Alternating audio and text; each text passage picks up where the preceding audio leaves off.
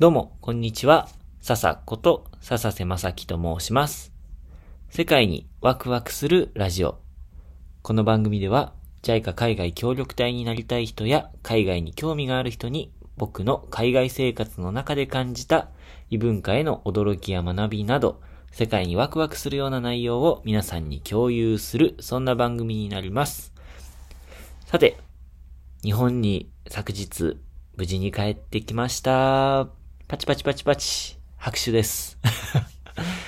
はい。昨日の6時半過ぎかな ?7 時前に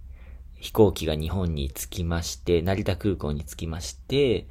で、そこから7時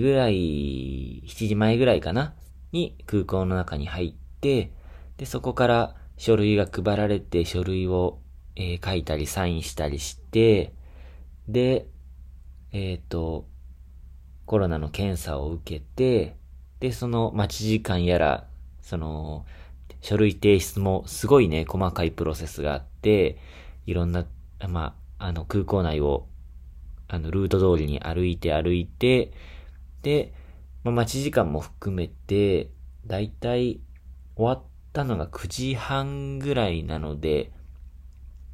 3時間弱って感じですかね。5時間ぐらいかかるって噂を聞いていたので、3時間で済んでよかったなぁなんて思ってます。はい。でね、担当というか、いろんな方が、そのプロセス、手続きを、この書類はここに出して、この書類はここで確認してもらってみたいなのをいろんなところで、中でやるんですけども、そのスタッフさんがね、日本語が結構喋れる外国人の方も多くて、で、もちろんね、その国の言語も話せるわけなので、あ、こうやって、いろんな人が対応してくれてるんだな、いろんな国の方が対応してくれてるんだな、っていうことでびっくりしましたね。で、9時半ぐらいに検査とかが終わって、もう、一回空港の、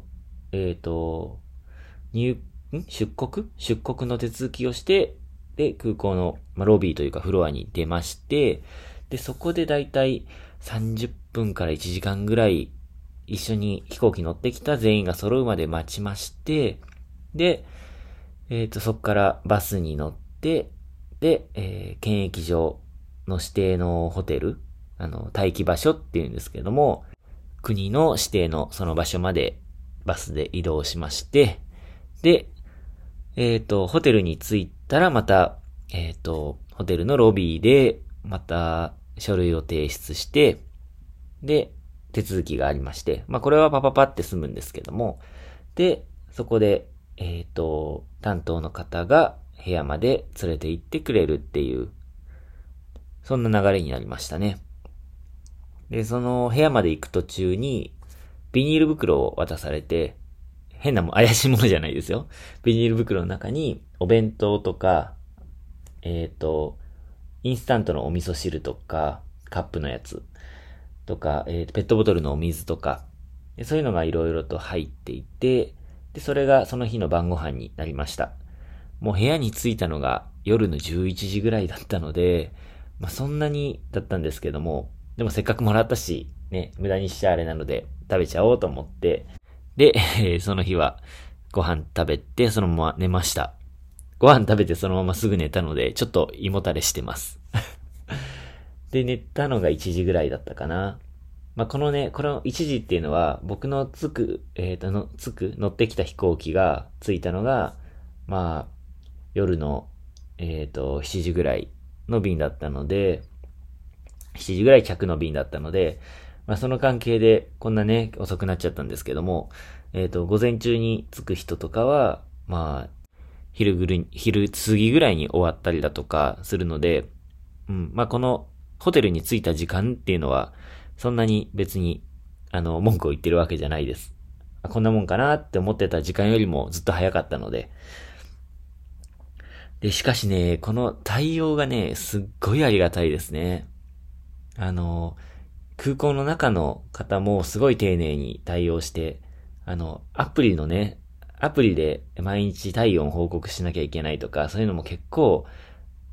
ダウンロードしたりだとか、登録したりだとかっていうのも、なかなかややこしいんですけども、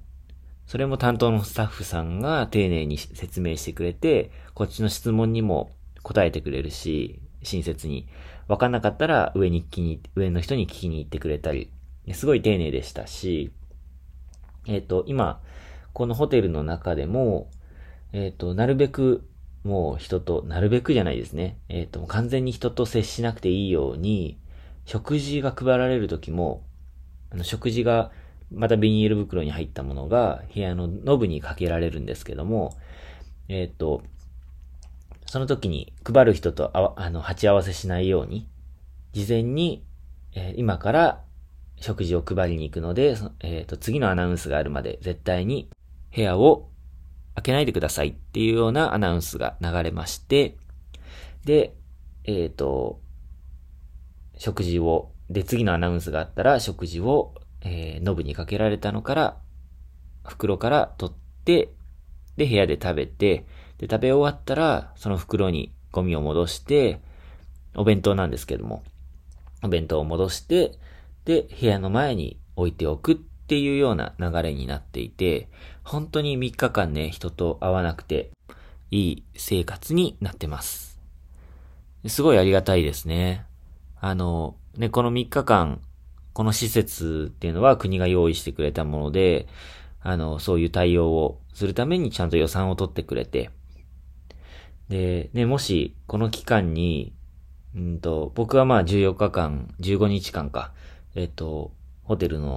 で自主隔離をする予定だったんですけども、もしかしたら、ね、コンビニとかにこの間に行って、とかね、悪い人だとレストラン行ったり、普通に生活しちゃったりなんかして移しちゃう人もいるかもしれないじゃないですか。で、最初の3日間って、きっと、ね、それだけリスクがあるから、こうやって国が用意してくれてるんであって、で、そういうことをね、する人もいるかもしれない中で、こうやって、施設を用意してくれるわけじゃないですか。ね、すっごいありがたいことだなと思います。なかなかね、こうやって、国が全額出してくれて、食事代まで出してくれて、で、こうやってね、人に感染させないように、で、なんていうか、日本人を守ってくれてるわけですよね。日本人というか、日本に滞在している、日本にいる人たちを守ってくれてるわけなので、本当にありがたいことだなーって思います。で、食事もね、悪い噂聞いてたんですけども、全然美味しくないみたいな。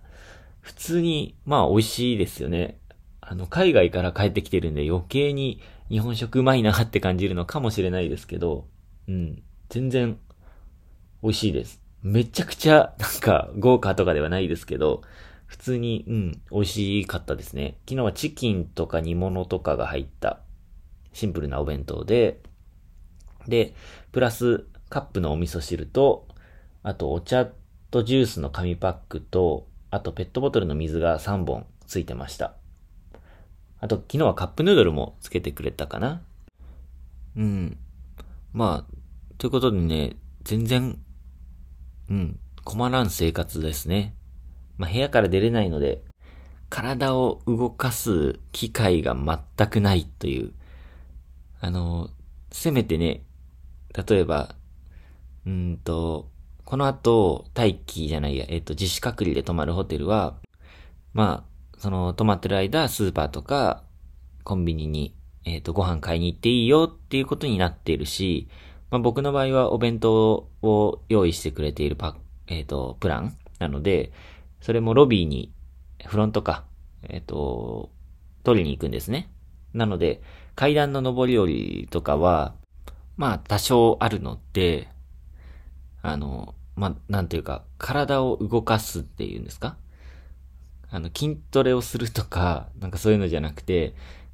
動く機会があるんですけども、